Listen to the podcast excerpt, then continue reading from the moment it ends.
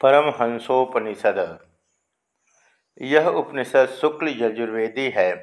इस लघुकाय अर्थात कुल चार मंत्र उपनिषद में महामुनि नारद ने भगवान ब्रह्मा जी से परमहंस की स्थिति और मार्ग के विषय में पूछा है, जिसके उत्तर में भगवान ब्रह्मा ने परमहंस का स्वरूप, उसका वेश विन्यास, प्रमुख दीक्षा, उसका व्यवहार आदि विस्तार से बताया है।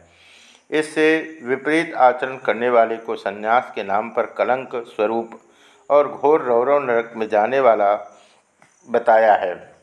परमहंस को स्वर्ण आदि धन किसी भी स्थिति में अपने पास नहीं रखना चाहिए। यदि कोई ऐसा करता है तो वह ब्रह्म हत्या चांडाल एवं आत्महत्या सदृश स्थिति में पहुँच जाता है।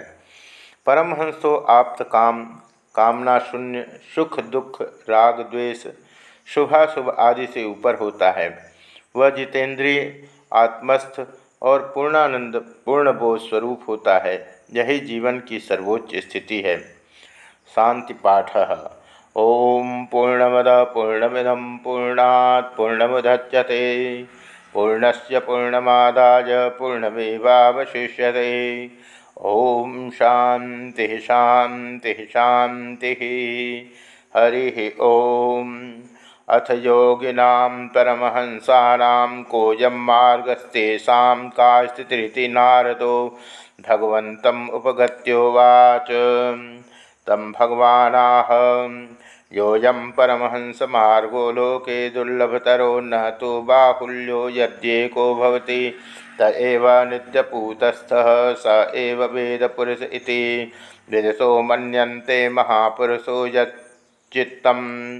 तत्सर्वदा मय्येवां तिष्ठते तस्मादहं च। तस्मिन्नेवावस्थीयते असौ स्वपुत्रमित्रकलत्रबन्धादिच्छिखां यज्ञोपवीतं स्वाध्यायं। च सर्वकर्माणि सन्न्यस्यायं ब्रह्माण्डं च हित्वा कौपीनं दण्डमाच्छादनं च। स्वशरीरोपभोगार्थाय च लोकस्योपकारार्थाय च परिग्रहेत। तच्चना मुख्योस्ति कोयम मुख्यति चेदयम मुख्य। एक बार नारद मुनि ने भगवान ब्रह्मा के पास जाकर पूछा, योगी पुरुषों में जो परमहंस है, उनकी स्थिति कैसी होती है और उनका मार्ग कौन सा है? यह सुनकर भगवान ने कहा, यह सुनकर भगवान ने कहा, परमहंसों का मार्ग इस जगत में अति दुर्लभ है। ऐसे व्यक्ति संसार में बहुत कम ही होते हैं। परमहंस सन्यासी एकाध ही मिलते हैं। वे नित्य पवित्र भाव में स्थित रहते हैं। ऐसे परमहंसी वेद पुरुष हैं। ऐसा विद्वजन मानते हैं। ऐसे महापुरुष का चित्त सदैव मुझमें ही अधिष्ठित रहता है और मैं भी उस महापुरुष में ही स्थित रहता हूँ। परमहंस सन्यासी अपने पुत्र, पत्नी, बंधु, शिखा यज्ञोपवी स्वाध्याय आदि समस्त कर्मों का परित्याग कर संपूर्ण ब्रह्मांड के हित में शरीर की रक्षा के लिए मात्र कौपिन, दंड और आच्छादन उपवस्त्र धारण करता है। किंतु यह भी परमहंस की मुख्य दीक्षा नहीं है। नारद ने पूछा, फिर मुख्य दीक्षा कौन सी है? न दंडम, न शिखा न यज्ञोपवीत न चाच्छादनम, चरति परमहंसो, न शीतम, न चोष्णम न सुखम, न दुखम, न मानावमाने च। षडुर्विवर्जम निंदा गर्वमत्सर दंभदर्पेच्छा द्वेष, सुख, दुख, काम, क्रोध, लोभ, मोह। हर्षासूयाहंकारादिश्य हित्वा, स्ववपु। कुणवपमिव दृश्यते यतस्तद्वपुरं ध्वस्तं संशय विपरीत ज्ञानानां यो हेतुस्तेन नित्यनिवृत्तस्तन्नित्यबोधस् तत्स्वयमेवावस्थितिस्थम शांतमचलम अद्वयानंदचिघन एवास्मि तदेव मम परम धाम, तदेव शिखा च, तदेवोपवीत च। परमात्मात्मनोरें कत्वज्ञानेन तयोर्भेद एव निभग्न सा संध्या परमहंस की प्रमुख दीक्षा इस प्रकार है। वह दंड, शिखा, यज्ञोपवीत, आच्छादन धारण न करे। इसके अतिरिक्त शीत, उष्ण, मान, अपमान, सुख और दुख इन षड उर्मियों से रहित हो। वह निंदा, गर्व, मत्सर, दर्प, इच्छा, द्वेष, सुख, दुख, काम, क्रोध, लोभ, मोह, हर्ष, असूया, अहंकार को त्याग कर अपनी काया को मृतक के समान देखता है। उसका संशय और मिथ्या भाव तिरोहित हो जाता है। वह नित्य बोध स्वरूप होता है जो संसार में किसी भी पदार्थ की अपेक्षा न रखता हुआ, यह मानता है कि मैं एकमात्र अचल, अद्वयानंद और चिद्घन ही हूँ। यही मेरा परम धाम है। शिखी और यज्ञोपवी सभी कुछ यही है। वह आत्मा और परमात्मा के समान दृष्टि रखता है। उसके लिए दोनों का भेद नष्ट हो जाता है। यही उसकी संध्या है। सर्वान् कामान्य परित्यज्य अद्वैते परमे स्थिति। ज्ञानदंडो धृतो जेन एकदंडी स उच्यते। काष्ठदंडो धृतो जेन सर्वासी ज्ञानवर्जितः। तितिक्षा ज्ञान वैराग्य समाधि गुणवर्जितः।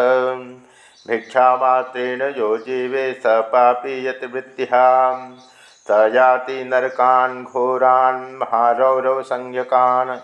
यदमंतरम ज्ञावा स परमहंस। वह परमहंस समस्त कामनाओं का परित्याग करके अद्वैत परब्रह्म के स्वरूप में स्थित रहता है। ज्ञान का दंड धारण किए रहने के कारण उसे एक दंडी स्वामी भी कहते हैं।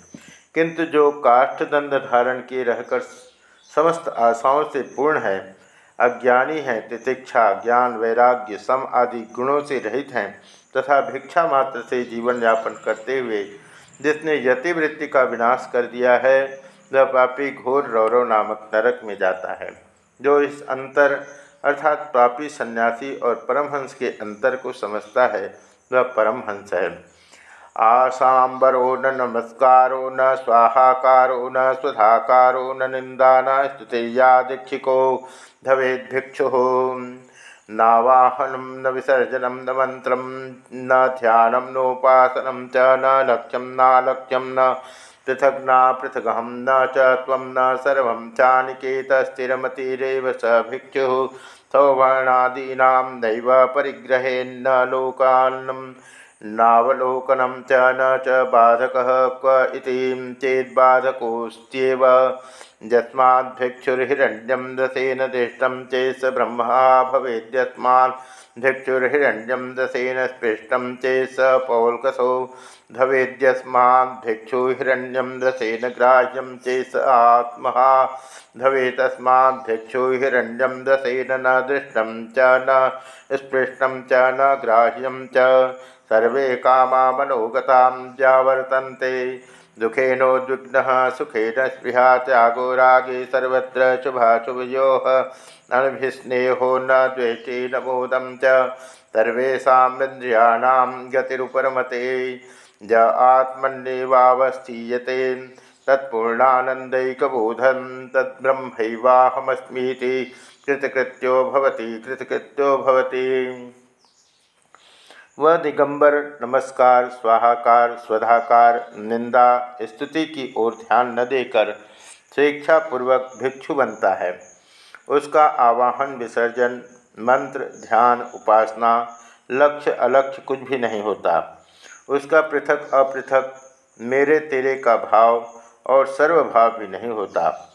वह अनिकेत अर्थात निवास रहित और स्थिर मति वाला होता है। वह भिक्षु स्वर्ण आदि के संग्रह में प्रवृत्त नहीं होता। उसे कोई वस्तु आकर्षक और अनाकर्षक प्रतीत नहीं होती। उसके लिए क्या बाधक है? अर्थात कुछ नहीं। भिक्षु परमहंस होकर यदि वह स्वर्ण धन से प्रेम करे तो उसे ब्रह्म हत्या का पाप लगता है। भिक्षु होकर यदि परमहंस स्वर्ण से लगाव रखता है तो चांडाल की तरह होता है। स्वर्ण से प्रेम करने वाला भिक्षु आत्मघाती होता है। इसलिए भिक्षु परमहंस को चाहिए कि वह न तो स्वर्ण को देखे, न स्पर्श करे और न ग्रहण ही करे। ऐसा परमहंस आप्त काम हो जाता है। अर्थात या तो उसकी समस्त कामनाएँ पूर्ण हो जाती है या समाप्त हो जाती है। वह दुख से उद्विग्न नहीं होता और सुख से भी निष्प्रिय रहता है। राग को त्याग कर वह शुभ और अशुभ के प्रति स्नेहहीन अर्थात आसक्ति रहित हो जाता है। जो न द्वेष करता है, न मुदित होता है, उसकी समस्त इंद्रियाँ शांत हो जाती हैं। वह अपने आत्म तत्व में ही स्थित रहता है।